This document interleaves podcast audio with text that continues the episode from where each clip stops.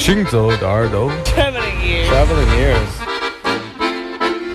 Путешествие слуха. Синзо de耳朵. Gain the oil. Hanzaoide. האוזניים ההולכות יחד עם המוזיקה. Les oreilles qui marchent à travers le monde. Shinzo de 耳朵。行走的耳朵，行走的耳朵，你可以听见全世界。行走的耳朵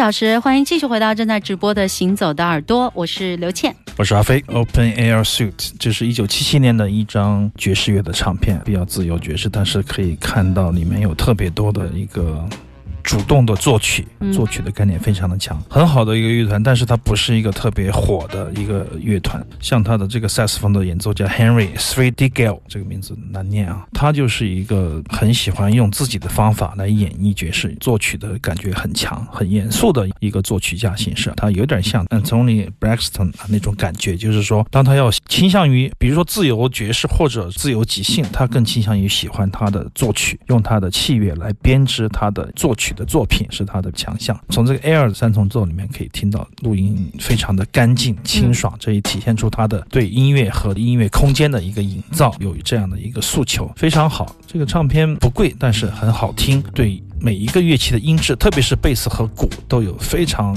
准确的定位和非常模拟的这个录音很好的音质。当然演奏的也非常好。就是说这种作曲感极强的爵士乐有时候会让你觉得哦不是很飞不是很自由它在对它在乐句里来回在表达相当于就是一个古典乐的配置吧，他用这种方式来写他的一个作曲感觉的东西，觉得是非常好的。我们在之前的节目里面曾经有三四次吧，应该播送过这个乐团三重奏的唱片，很古怪的封面，很古怪的曲目的名字，大家喜欢的话 可以延伸的去了解一下，去听一下。大家可以在微博上面找一下旧天的阿飞或者是 DJ 刘倩，每期的节目预告还有唱片的封面，可以看到他的照片。嗯。